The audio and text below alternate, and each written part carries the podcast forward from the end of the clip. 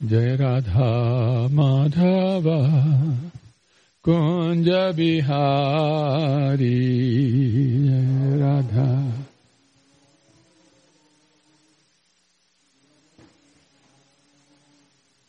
जय राधा माधव कुञ्ज बिहारी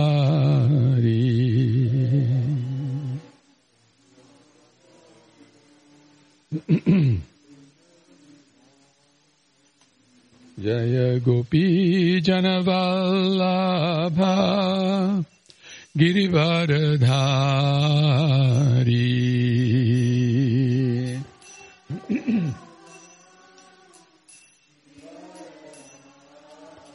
जय गोपी जनवल्लभ गिरिवरधारी।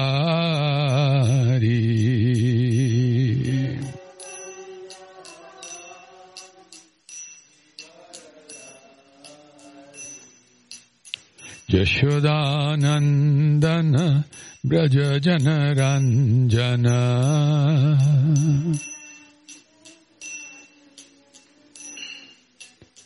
यशोदानन्दन व्रज जनरञ्जन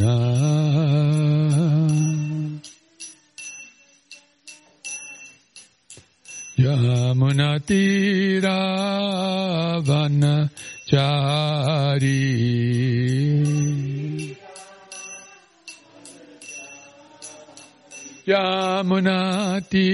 यमुनतीरावन चारी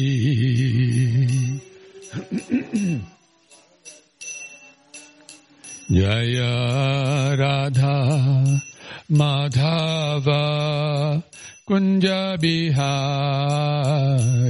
जय राधा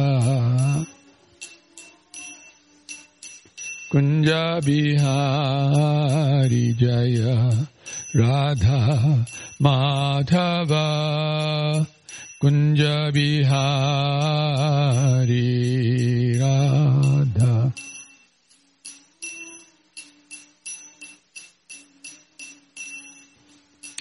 जय Radha Madhav Kunj Bihari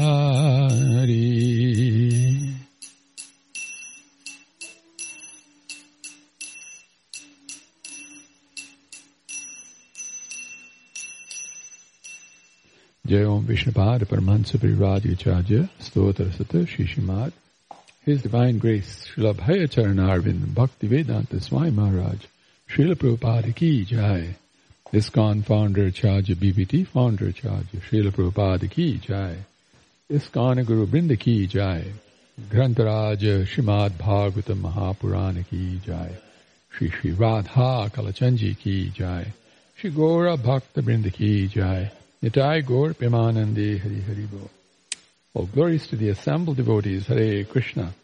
All glories to the assembled devotees, Hare Krishna. All glories to the assembled devotees, Hare Krishna. All glories, all glories to Shri Guru and Gauranga. Glories to Srila Prabhupada.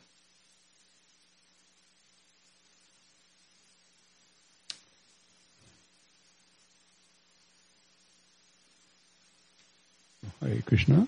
Please repeat after me. Om Namo Bhagavate Vasudevaya.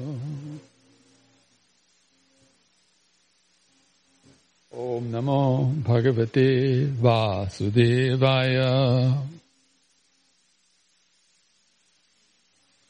Om Namo Bhagavate Vasudevaya.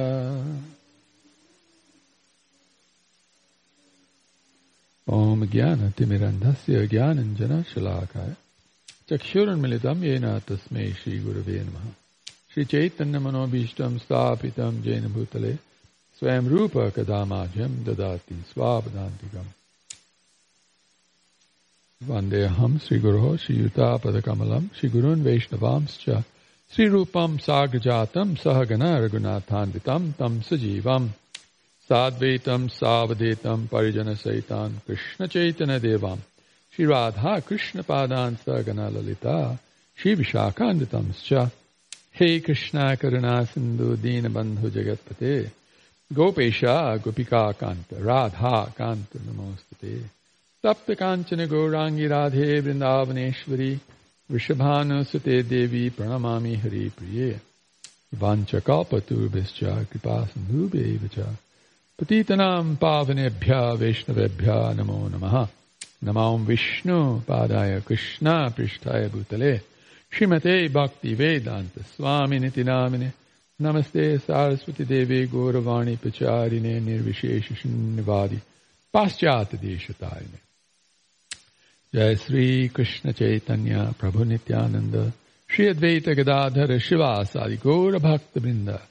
Nityananda Shri Advaita Gadadhara Srivasadi Gaura Bhakta Brinda Hare Krishna Hare Krishna Krishna Krishna Hare Hare Hare Rama Hare Rama Rama Rama Hare Hare Hare Krishna, Hare Krishna, Krishna Krishna, Hare Hare. Hare Rama, Hare Rama, Rama Rama, Hare Hare. Hare Krishna, Hare Krishna, Krishna Krishna, Hare Hare. Hare Rama, Hare Rama, Rama Rama, Hare Hare. Jai Grantharaj Srimad Bhagavad Mahapurana ki Jai. Srila Prabhupada ki Jai. So today we're reading from the 12th canto, the Srimad Bhagavatam, chapter 8, which is entitled Markandeya's Prayers to Naranarayana Rishi. And today we're reading from text number 13.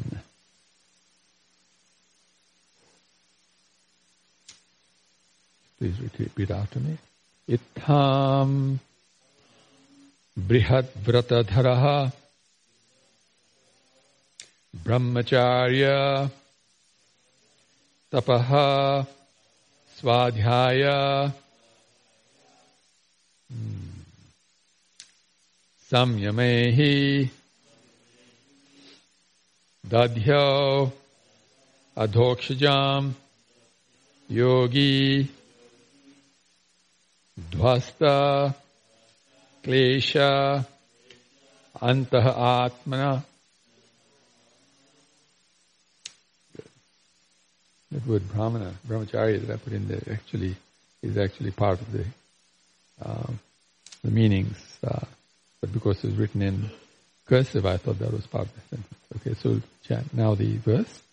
Itham brihad brata dharas. इत्थं बृहद्व्रतधरस् तपः स्वाध्याय संयमेः। तपः स्वाध्याय संयैः दध्यावधोक्षजं योगी। दद्यावधोक्षजं योगी। ध्वस्तक्लेशान्तरात्मन। ध्वस्तक्लेशान्तरात्मन। इत्थाङ् बृहद्व्रत धारस् तपः स्वाध्याय साङ्गमैः दद्यावधोक्षजाम् योगी। द्वस्तक्लेशात्रात्मना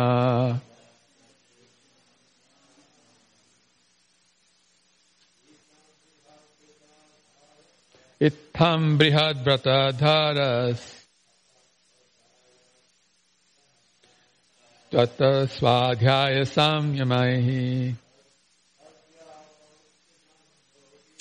अद्यावदोक्षिजाम् योगी।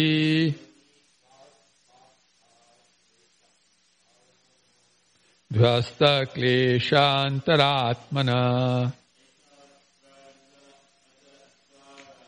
इत्थं बृहद्व्रत धारस्। तपः स्वाध्याय संयमे। दद्यावधोक्षजं योगी।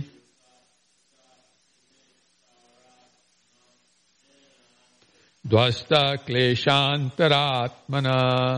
Good, very good. Manaji. Ittam brihad bratadharas tapaha svadhyaya samyehi tadyavadoksham yogi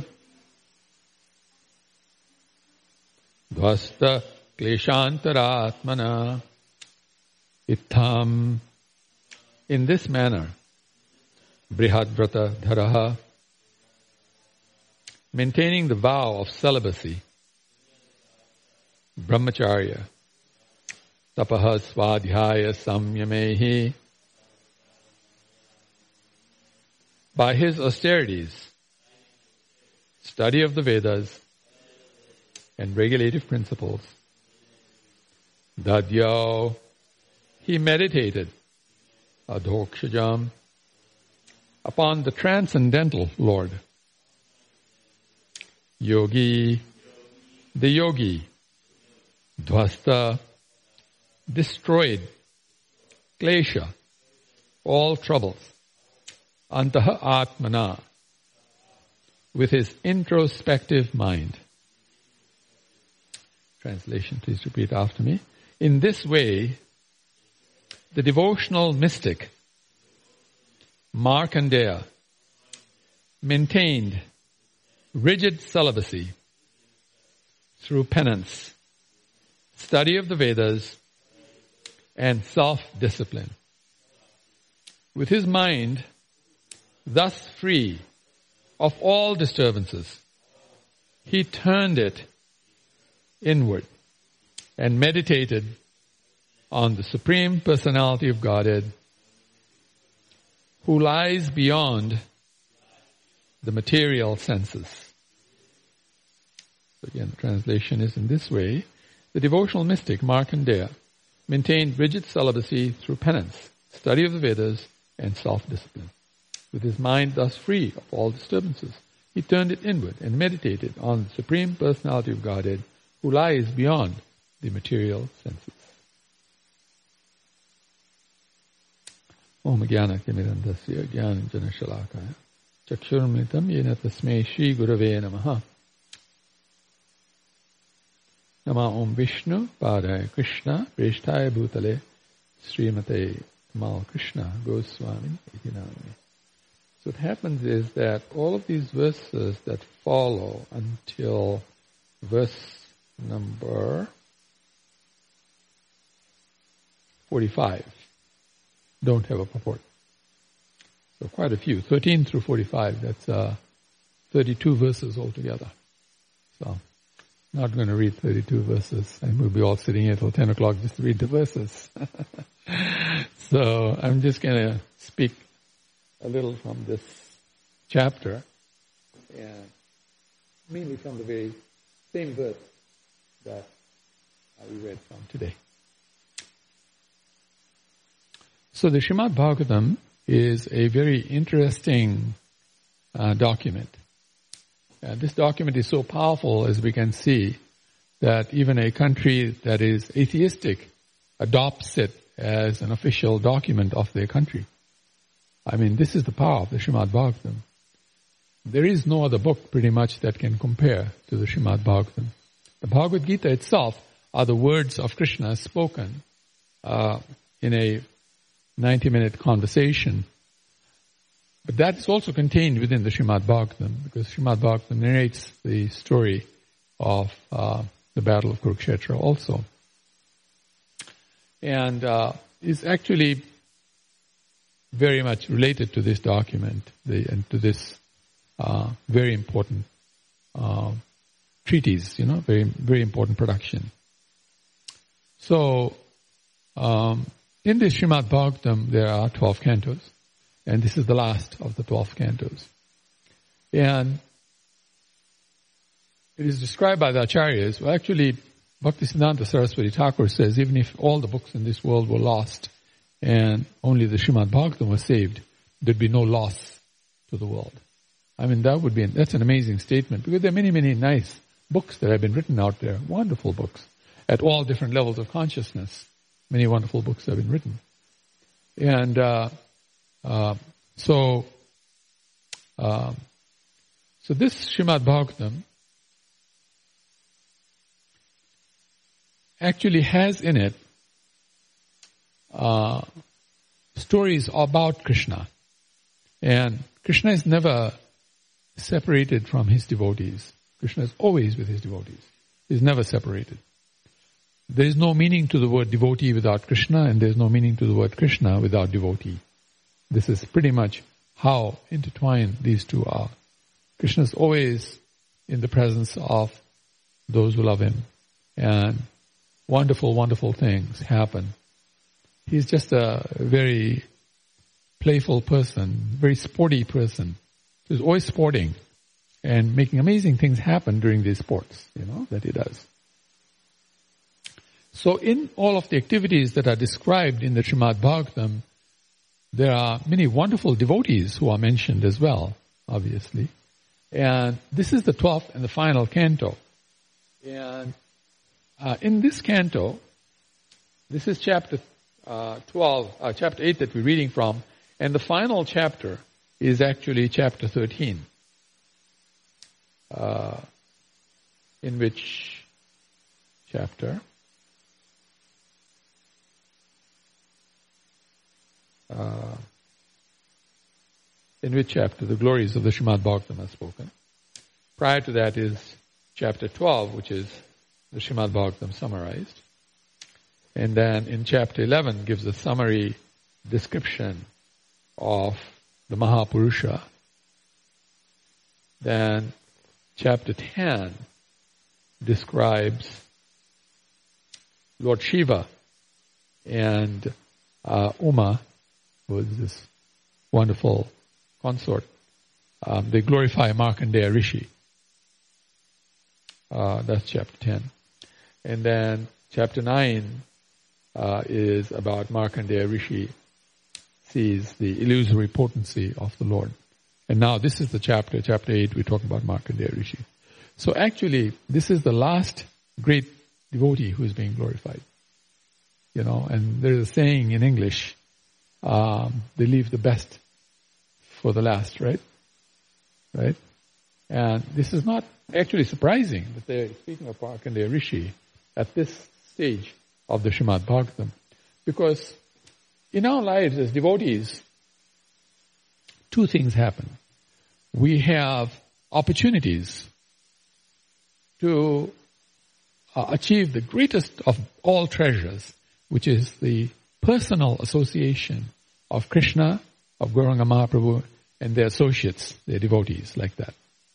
This is the, the greatest sort of like achievement of all achievements, the greatest treasure.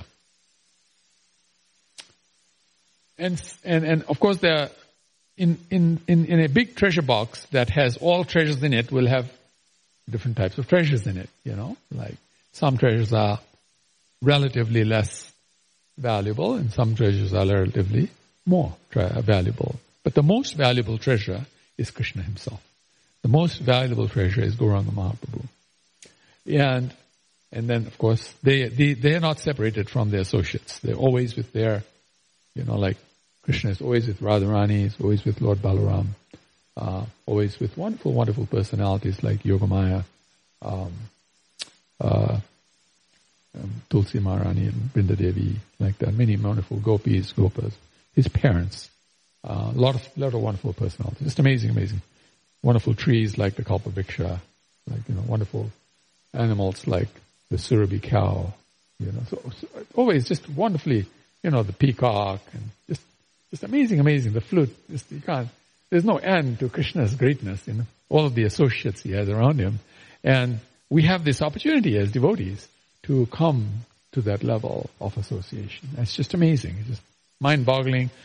There's no way the mind can figure it out. There's no way anything can in our system figure it out. It's simply the mercy of the Supreme Lord that allows us to understand anything of this level of value, right?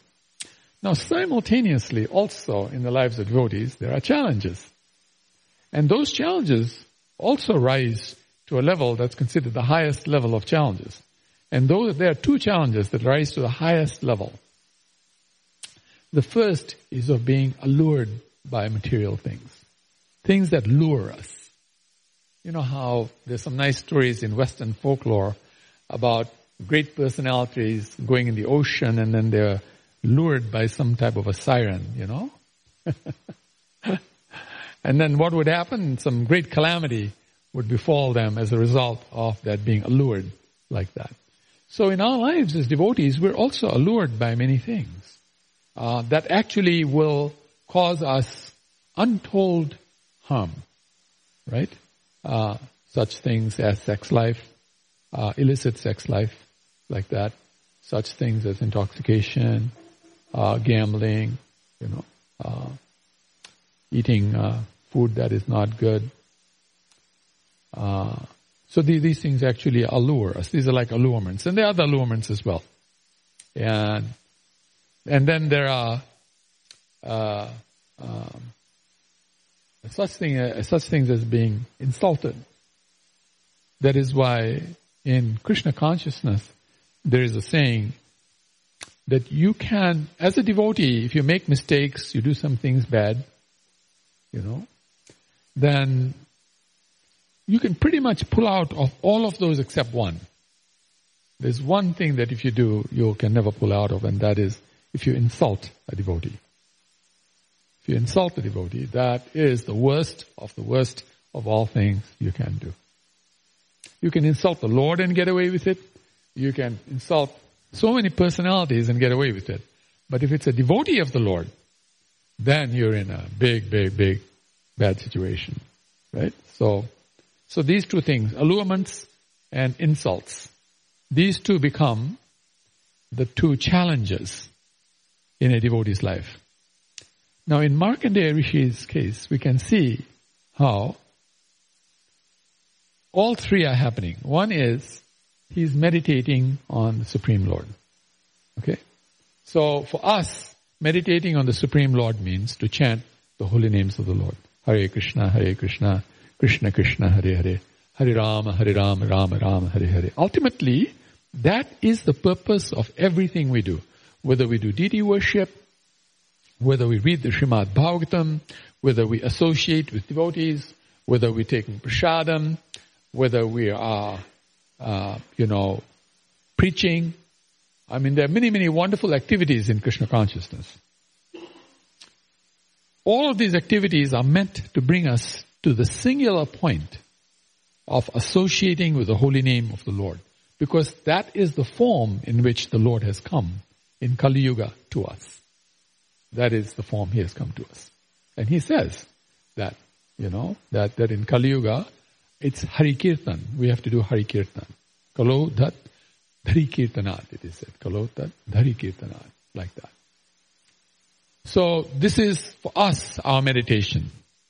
That we should very uh, attentively, very uh, sincerely chant the holy names of the Lord. And everything we do should be considered chanting the holy names of the Lord. So it's not like the only times we're chanting the holy names of the Lord is when our hands are in the bead bag and we are, you know, massaging the beads and chanting the holy names of the Lord. Or we're doing kirtan, going out on Sankirtan, doing kirtan in the temple, or, you know, like that. These are not the only times we are chanting. We're supposed to be chanting 24-7. And to be chanting 24-7 means we consider everything to be chanting.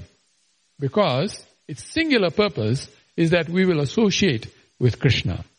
You know how they say that there are two rules in Krishna consciousness to always remember Krishna and never forget Krishna. So this is what we're doing in every moment of our life, even as we are dreaming. I remember wonderfully once Mukunda Datta Prabhu was giving class and he said, how do you know if you are Krishna conscious? How do you know if you are Krishna conscious? And he, and he gave the answer he said, you know you are Krishna conscious if in your dreams there is Krishna consciousness happening. Because that means when you're sleeping, your consciousness is still awake. So your consciousness will tell you what is it that during the day you are very much focused on. It'll come in your dreams also, you know, in the night. So when you're having dreams, it gives you an idea of where your consciousness level is at. And then you can honestly understand your own self where you're at in your Krishna consciousness. Now, the idea of that is simply a measure of understanding so that we can encourage ourselves to become more Krishna conscious. Idea is not, oh, if I'm having bad dreams, that means I'm a lousy person I'm not Krishna conscious. No, that's not the idea. The idea is when you see dreams like that, you should know that you need to work a little more sincerely, a little more enthusiastically towards promoting Krishna consciousness like that. That's the only idea. To make yourself understand, I should always be thinking of Krishna. I should never forget Krishna. Anything I should do should be solely for Krishna's purpose. Solely for Krishna's pleasure. Like that.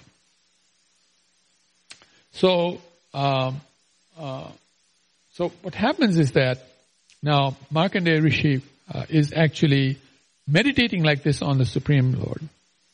And because um, when, a, when a devotee does that, when any person does the right thing, they will start becoming a little famous. No matter what it is. I mean, say for example, if, uh, you know, in this, in this world, it's considered a great achievement to earn a lot of money. Right? That's considered a great achievement. So if once you start earning a lot of money, the world will come to know you, you know, because they'll rate who are the top billionaires in the world, you know, and so your name is going to make it there if you, if you come to that level, I mean, of becoming a, a great billionaire or something like that. Even if you're not a great billionaire, if you're a billionaire, they list all the billionaires of the world, you know, like that. These are listed, you know. So you'll come to be known like that. So, in Markandeya Rishi's case, he came to be known like that, that he, he was doing some great austerity. And this person um, is doing great in his life. He's doing really great. Now, in our case, if you become the top billionaire in this world, the demigods, you know, who are standing around here, the demigods and demigods, they don't care. It doesn't mean much to them. You know, you're a billionaire, so what? You know. In the demigod kingdom, the poorest person has change in their pocket worth a few planet Earths. You know what I mean? That's how wealthy they are. You know what I mean? We're really poor people in, in this world. We're all very poor. It's just relatively speaking, somebody is richer than the other one. But really, we're a bunch of uh, uh, beggars. You know, in fact, there's a nice Hindi song, Data Ikaram, Bhikhari Sari Dunya. Data Ikaram means the only person who is really of greatness, Data means a great person, is Rama. And of course we know there are five Ramas, Parshurama, Lord Rama, hmm, Lord Balarama, Krishna himself, and Radharani, these five other Ramas.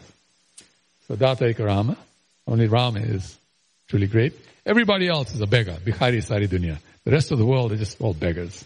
They include, by the way, in that song, the demigods as well. The demigods are considered beggars. I mean, these guys are so wealthy. You can't imagine the amount of wealth they have. And yet they're considered beggars compared to Rama. Like that, right? So, but in this case, Markandeya Rishi was not considered a great person because he had a nice fat bank account. He was considered a great person because he was very, very spiritually advanced.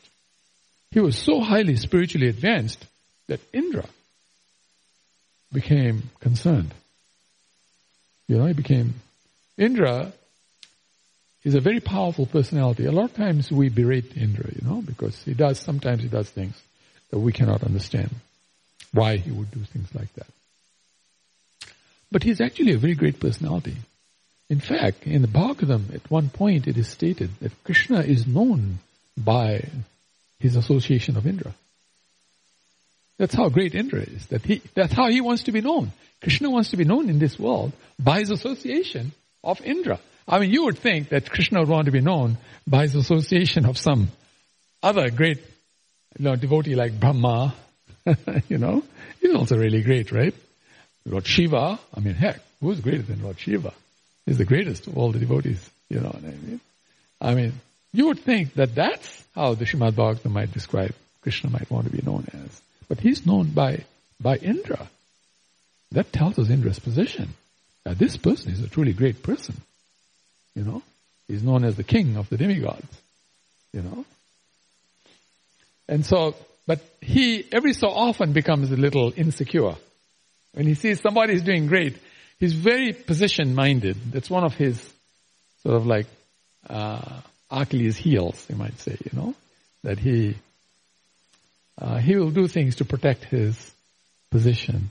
Now, of course, the king has every right to protect his position, and there's nothing wrong in that, and Indra cannot be faulted for that.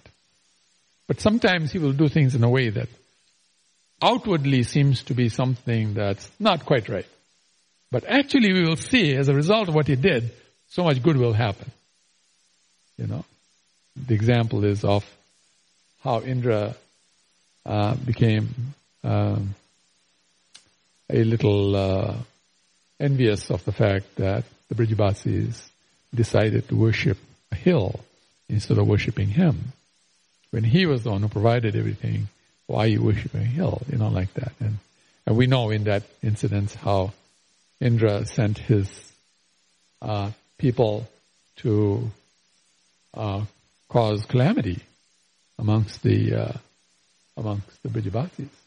I mean, that was something unbelievably arrogant uh, from any vantage point. That's the, that was great arrogance. And uh, but what happened as a result of that was Krishna was able to enjoy with his Brijabasis uh, in in ways that are just he created planetary systems underneath the hill. And whilst he was hold, holding up the hill because Indra was inundating the place with uh, rain and you know lightning bolts and all this and all, everything else like that, Krishna was actually enjoying with his uh, Brijabasis in all these planetary systems below the hill. I it's amazing what he did. And I mean, his Brijabasis were so amazed. I mean, you know, some of us have experienced that. We'd pray to Indra, keep doing it, you know. so we can keep enjoying like this, you know, like that.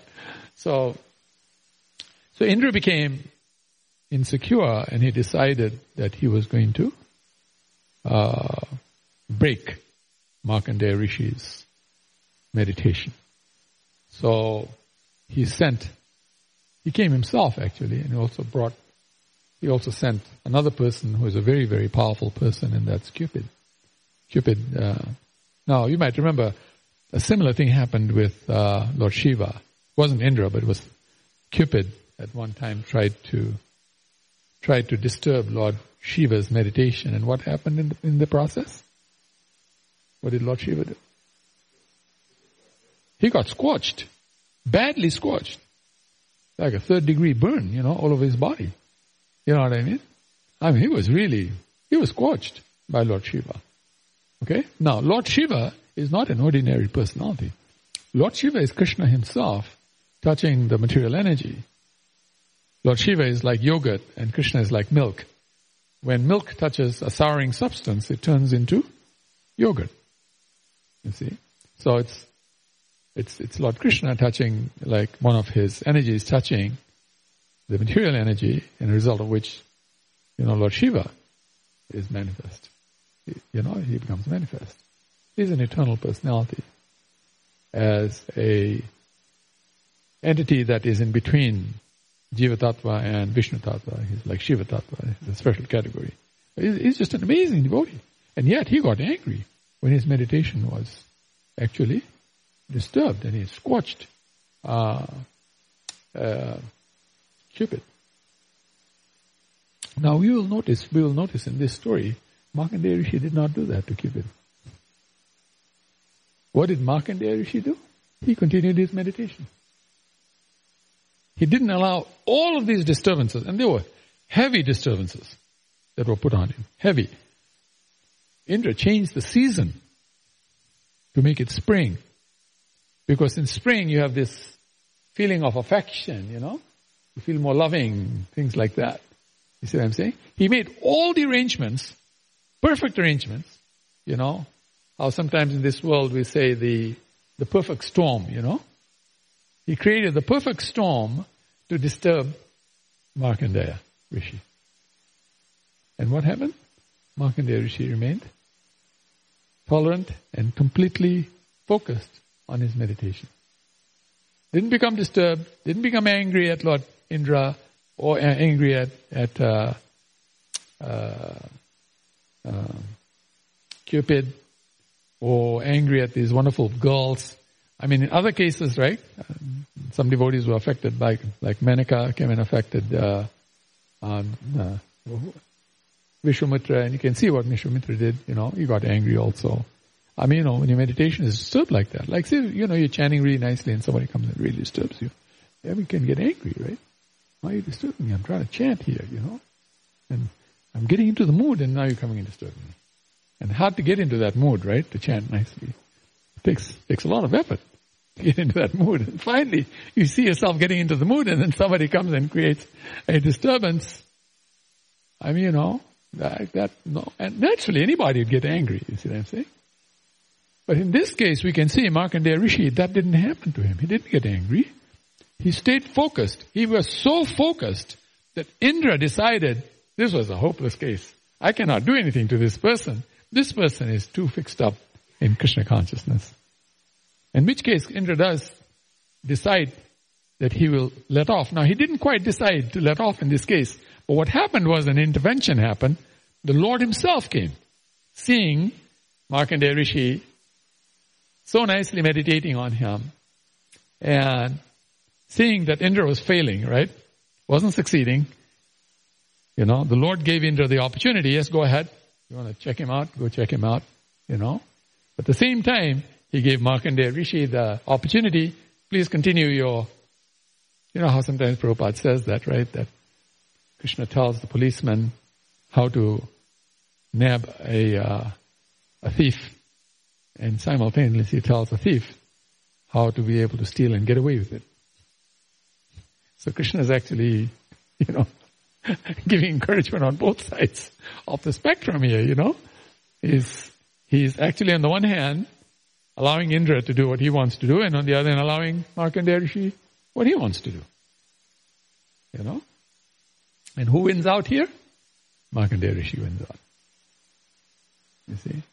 So, when I read this, I became very encouraged in my life because we also sometimes have to tolerate, tolerate, you know, bad things, right?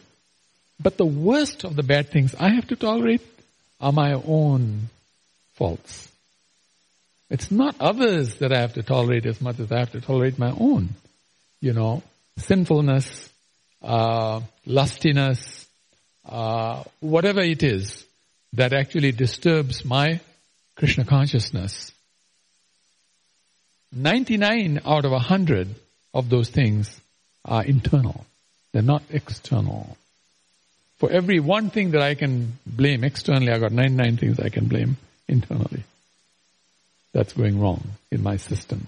That's actually stopping me from being more Krishna conscious to become more Krishna conscious like that.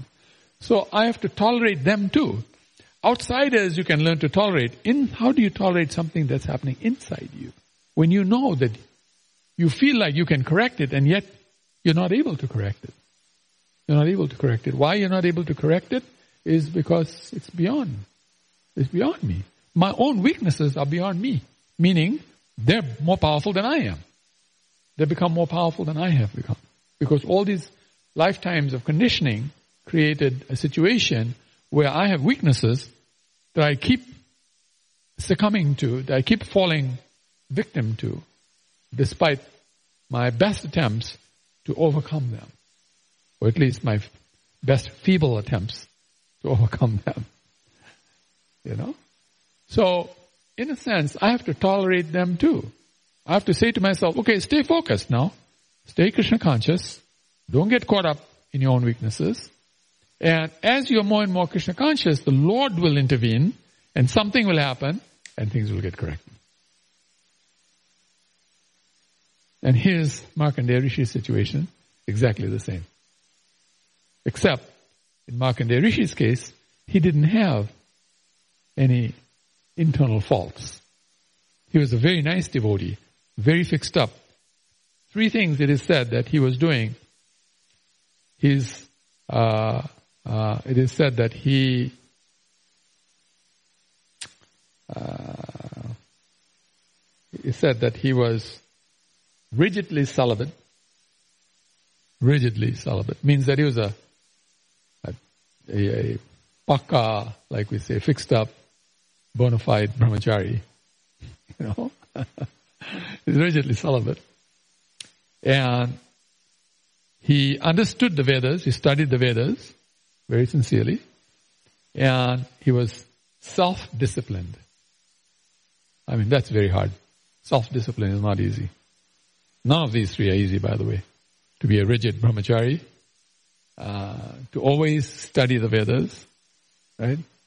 And to have self-control, you know, like that level of self-control that you're self-disciplined.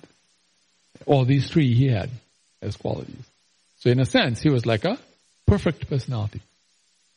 Perfect personality. So even at that level of perfection, he was lured, right?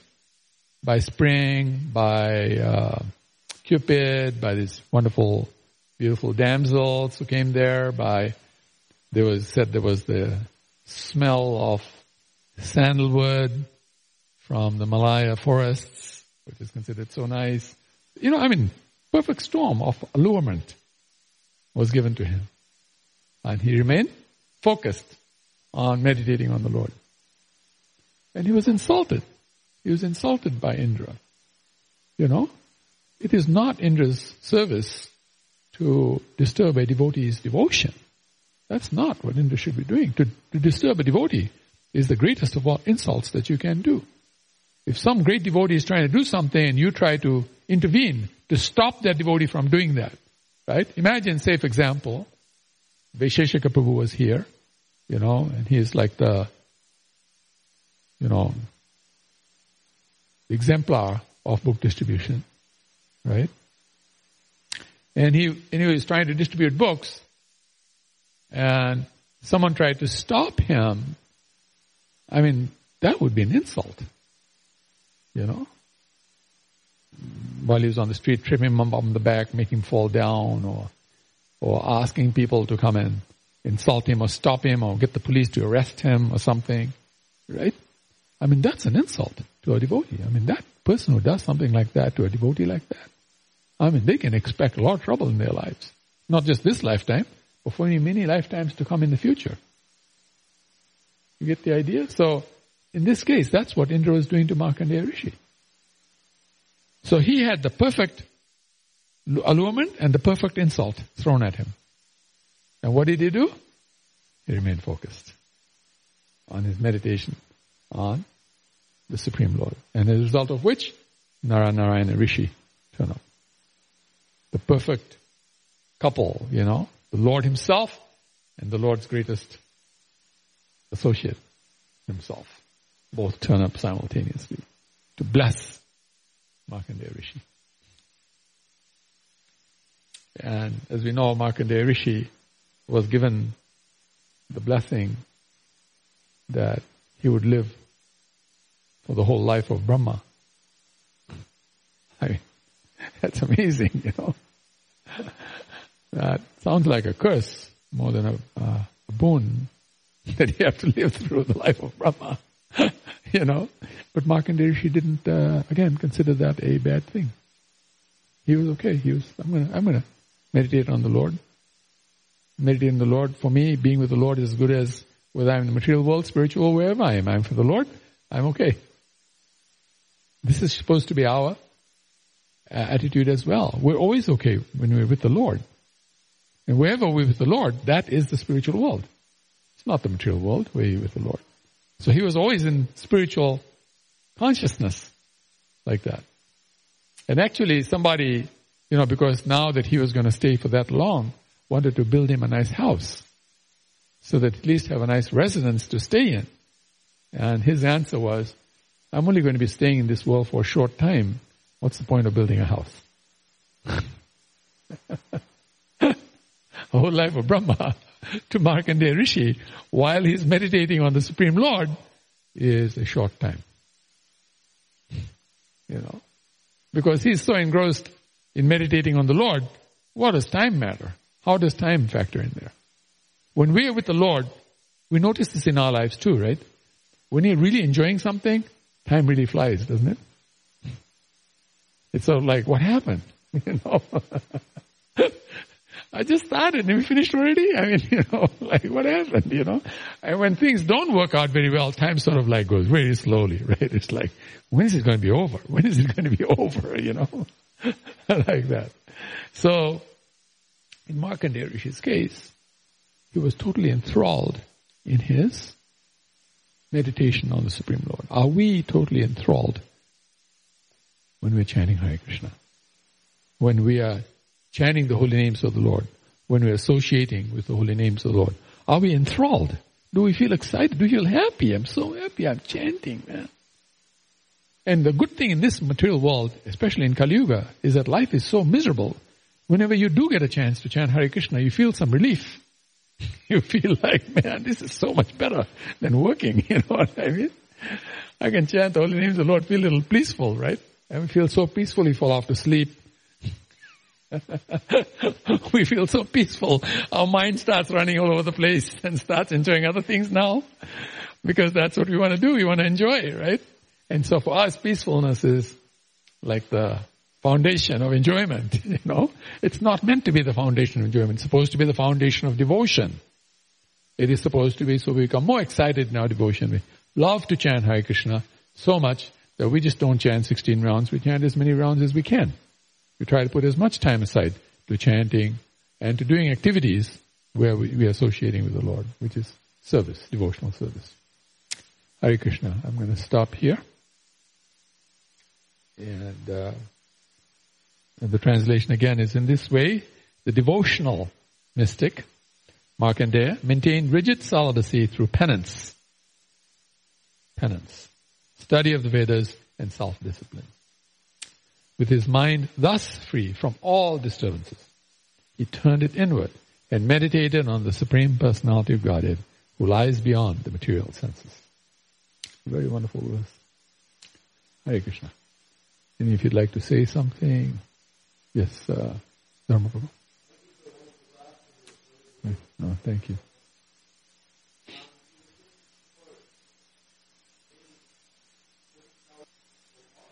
Yeah. Dharmaprabhu's question is, because he doesn't have the mic while he's speaking, is that essentially the question is that, you know, we're asked that we should always chant, should always remember Krishna. but we also have deities here, and one may have this feeling in their heart that I'd rather be in front of the deities, I'd be with the deities, and have darshan of the deities like that, spend time with the deities, even because they're devotees who talk to the deities, um, they re- they really relate with the deities. You know, they realize the deities are not idols. They're not idols. They're actually persons. They're the Supreme Lord Himself and His consort there. So you know, just like we're here in person and we can talk to one another, so we can talk to the deities like that too. Some devotees do that and they feel very attracted to that. So. Uh, why, and when we say that the purpose of deity worship is so that we come to the point of chanting the holy names of the Lord, then you know, how do we reconcile that, that one may have such great taste for the deities that they want to spend more time with the deities than chanting Hare Krishna? The answer, the answer is one of the answers. There are many answers to that question. But one of the, well, let me just give some of the answers that are a little more basic. The, the, basically the understanding is, or the reality is, that all of us have a different nature. So first of all, we should always live according to our nature. So if naturally one feels more inclined to spend more time with the deities, that is actually very good. That's excellent. That is as good as chanting the holy names of the Lord because that's your nature. You know, you have to act according to your nature. Like this, there's a microphone has a nature, chair has a nature. Imagine I put the microphone on the ground, I sit on the microphone, I pick up the chair and I start speaking through the chair. You know, it won't make sense because the microphone is not meant to be a chair and the chair is not meant to be a microphone. So on a on an essential level, on a very basic level, one should act according to one's nature. One should relate in Krishna consciousness to Krishna because the deity is Krishna. The holy name is also Krishna. The holy name is also Krishna. So this is one's nature determining how one will have a relationship with Krishna based on one's nature, right? So on that level, let's just say on that level, it's definitely okay, as okay as chanting to relate with the deities like that?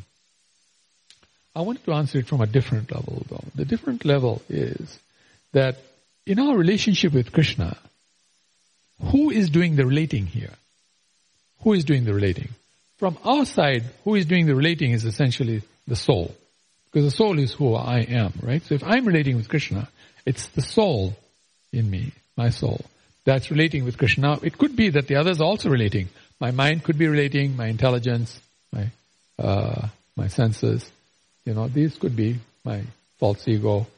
You know, these guys could also be relating uh, to, to Krishna. But essentially it's the soul that's relating.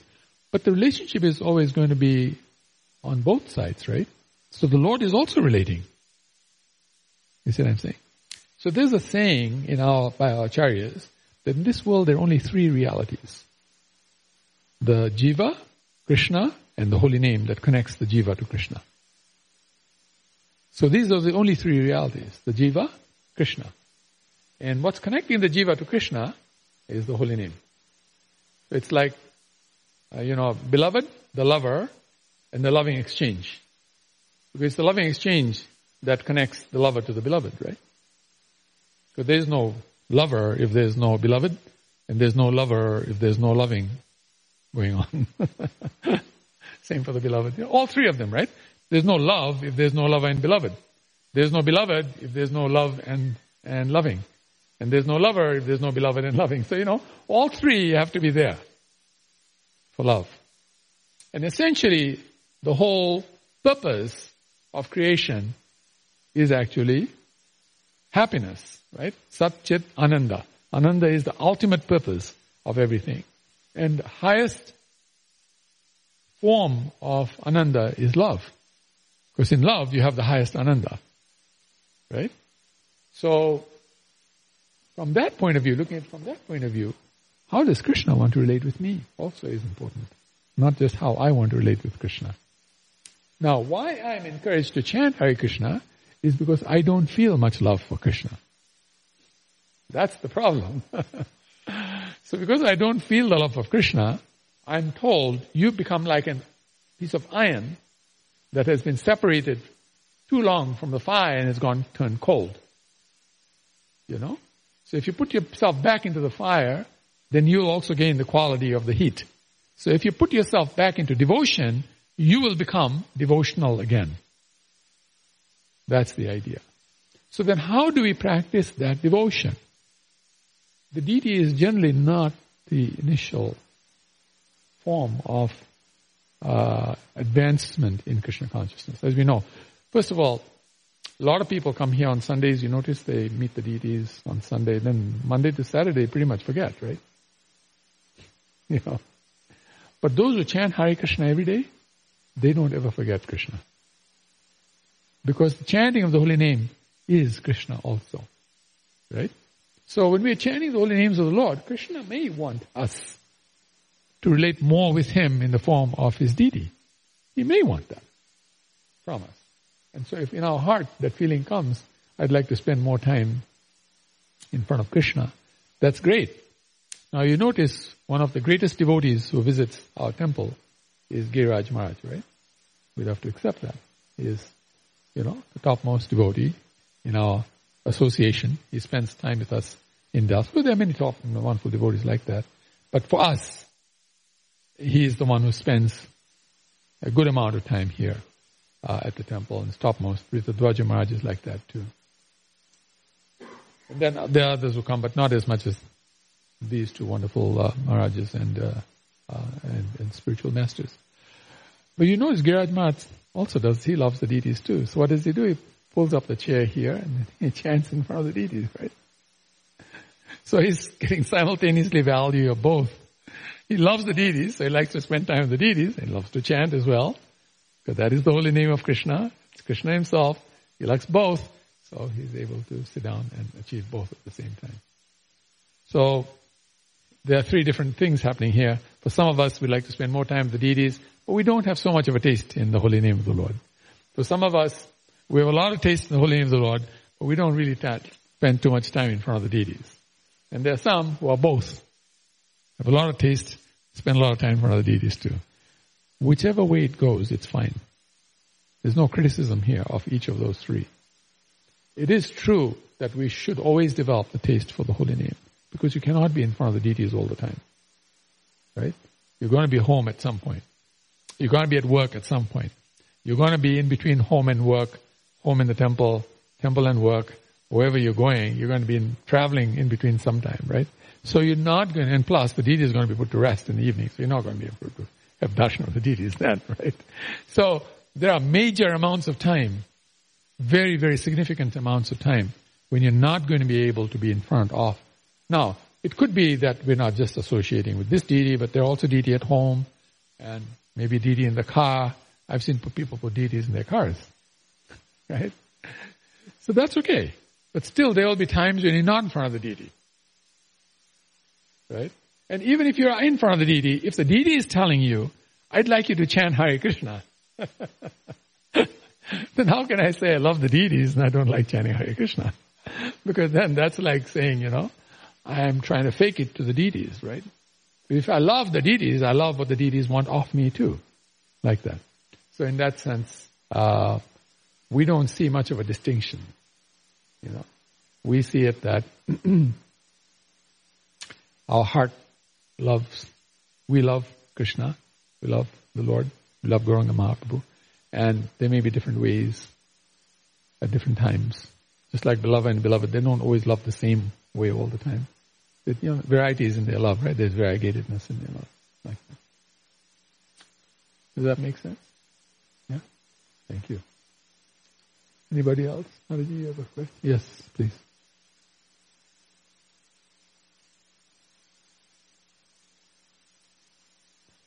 Way to, yeah, Sumata Sadanandini is asking the question. We're talking about not insulting deity. Devotees do not insult devotees. Do insult nobody for that matter, but definitely don't insult devotees. So when we do do that, how do we rectify the situation? How do we correct the situation? I mean, the short answer is we have to serve the person in a way that would please the person. But that may not be so easy to do because there's some separation created, right? Because when you really uh, have a bad relationship with another devotee, then the two of you don't like to be together. You sort of like separate physically also. You notice you don't want to be around when the other devotee is around and that devotee doesn't want to be around when you're around, you know, like that. So, in that case, um, the first thing is that uh, one should one should develop a real uh, sense of uh, remorse.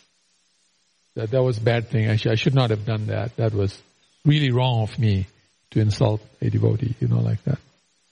And that remorse can be expressed when we are chanting the holy name of the Lord to the Lord Himself. And I'm really sorry I did that to your devotee. I shouldn't have done it, and you know, please punish me however you want to punish me for doing that. Uh, but show that remorse while you're chanting the holy name of the Lord. And when you're in front of the deities or you can pray, pray for that devotee. Show some, show some, some expression that we do wish that devotee well. We really are well wishers of everybody. And we're definitely well wishers of all devotees. So pray for that devotee, you know. Oh Lord, please help the devotee do well in their life, in his life, her life, like that. So pray for that devotee and, and really mean it from the bottom of your heart that you care. What will happen over a period of time is the Lord will make the arrangement for the two of you to somehow get back together again. And at that time you can express your uh, apologies to that devotee and say, I'm really sorry, what I did was wrong and that was, that was really a bad thing. I should never have done that and I apologize. I, of course, we have to try not to repeat it. the problem with us is that we're so weak, we repeat uh, the problem, you know, sometimes. Not with the same devotee, but another devotee or something like that. Sometimes even with the same devotee. So, uh, but the idea is that, first of all, I have to have the realization that I did something wrong. They say that to understand your uh, mistake is 50% of the solution, you know. To understand the mistake is 50% of the solution is right there. So the fact is that the fact that you recognize that I did that, I shouldn't have done that, is really helpful. And, and you need to meditate on a little bit more to say to yourself, why did I do that?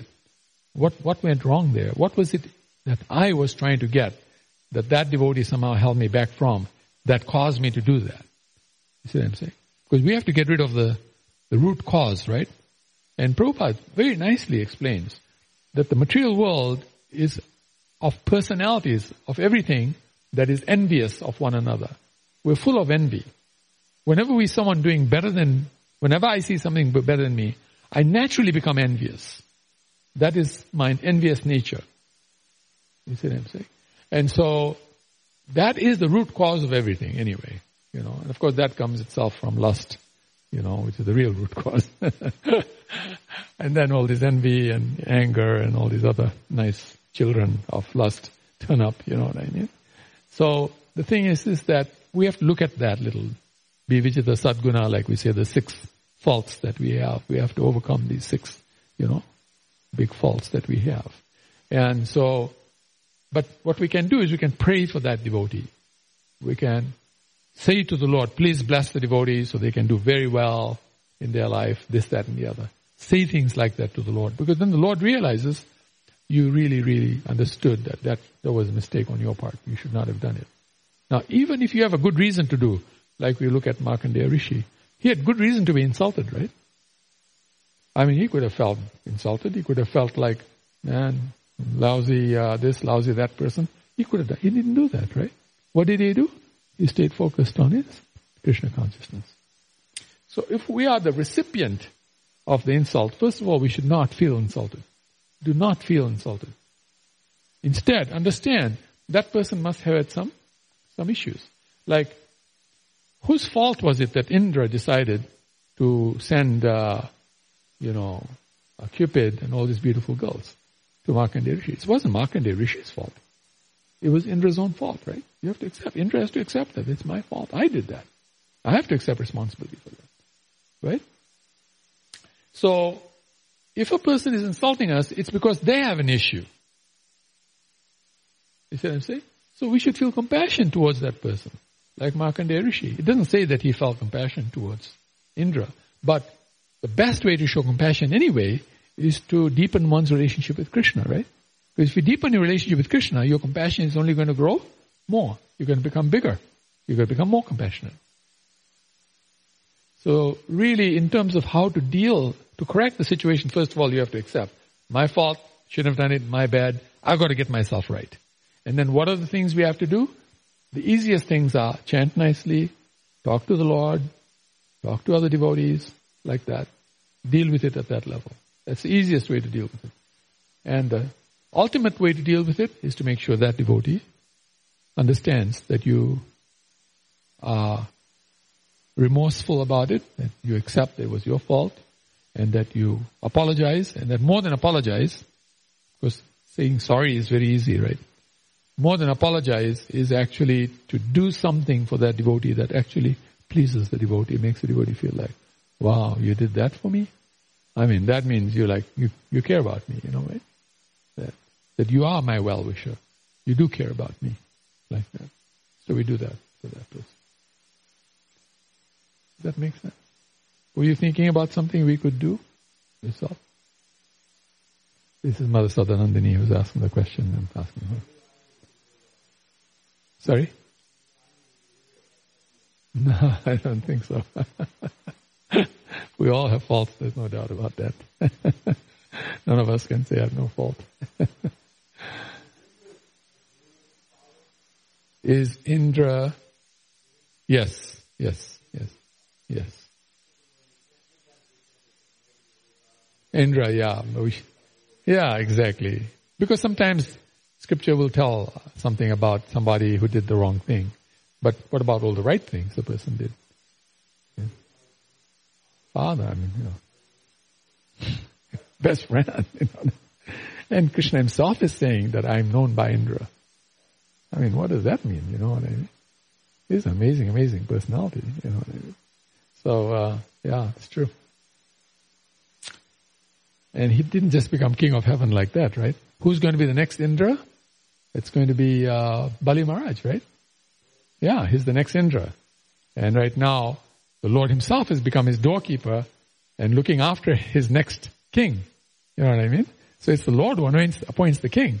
So the Lord appointed Indra. And his, Indra is a position, by the way. It's not his name. It's his position. Just like the president is a position. The name is Trump, but the position is president. You see what I'm saying? So we say Mr. President, right? So like that. So Indra is position. So, but the person is put in that position by Krishna. So if Krishna has put him in that position, you have to accept. He has to be qualified, right? Yeah, yeah. Not only, uh, not, not, not only a possibility, it's, it's definitely true. Yeah, yeah, yeah. These are great personalities. This is like, and Bali Maharaj, as we know, uh, is known as uh, the nine methods of in devotion. The final one is to give yourself completely, right? It's the last of the nine methods of devotion, you know. And Bali Maharaj is known for that. He's the exemplar of giving his whole, whole person and everything around him for Krishna's pleasure. That is Bali Maharaj, right?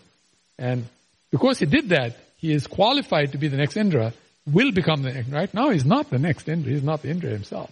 He's in waiting, you know what I mean? He's Indra in waiting. Uh, how, how do you say that? Like, uh, when the next uh, king is going to be coming, he's called a what? He's a prince regent, yeah. Means he's going to be the next king, right? Whoever is in line to be the next king. And that position is just, just waiting. When that position becomes available, he will be the next Indra. You know? So, uh, and then obviously he may do something that again we might ask questions about, right? But really, us asking questions is not very fair. Because really, I mean, you know, heck, I mean, it's, it's, what do they say? The pot calling the chimney black or something, or the chimney calling the pot black or something. You know what I'm saying? Or the pot calling the kettle black or something. Anyway, so the thing is this, that, you know, that's, that's what we're doing when we're, in, when we're criticizing Indra. Uh, we have no standing to criticize Indra. Absolutely zilch. In fact, the standing is the other way around. We have every standing to glorify Indra, not, you know, the other way around. You know. Thank you. That was a nice point. All right. Thank you very much. Hare Krishna. Jai. All glories lotus feet of Srila Prabhupada. Vanchakapa Trivescha Kripasandu Bhyevacha. Patitanam Pavnebhyo Vaishnavebhyo Namo Namah. Jai Grantharaj Madhava Mahapurana Ki Jai. Shri Shri Radha Kalachandji Ki Jai. Shri Gaur Bhakta Vrinda Ki Jai you.